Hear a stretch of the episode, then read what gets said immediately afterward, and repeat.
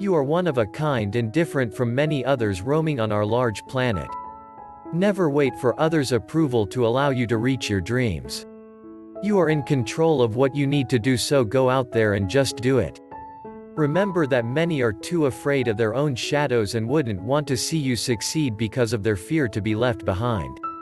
It is unfortunate but also true. Many are miserable in their career so when you go and share your great ideas and dreams, they feel like they are stuck in a rut and you are working on reaching ultimate happiness and financial success. Do you think they want to allow that to happen? Absolutely not. They will do everything in their power to discourage you at all cost to make your dreams a reality. They will find every possible way to share their so-called concern for your failure for you to not move forward.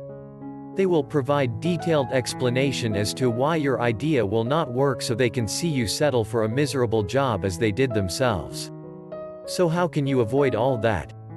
Do not look for others' approval to do anything. Leave them in their misery and focus on your own happiness. It is important to realize that no one is out there to help you reach success at their expense. Everyone will focus to reach their own dreams and goals.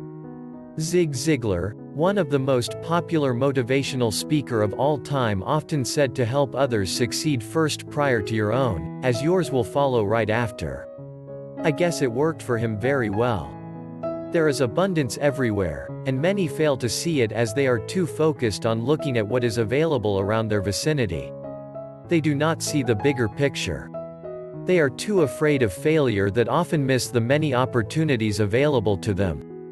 I agree that living a wealthy life is in everyone's goal and aspiration, but missing out on living your life today will make you miss out of more important things. There is nothing wrong for reaching financial wealth but don't put aside living your life today at the expectation to have a better life tomorrow. Appreciate and enjoy what you have now as you have no guarantee for the future.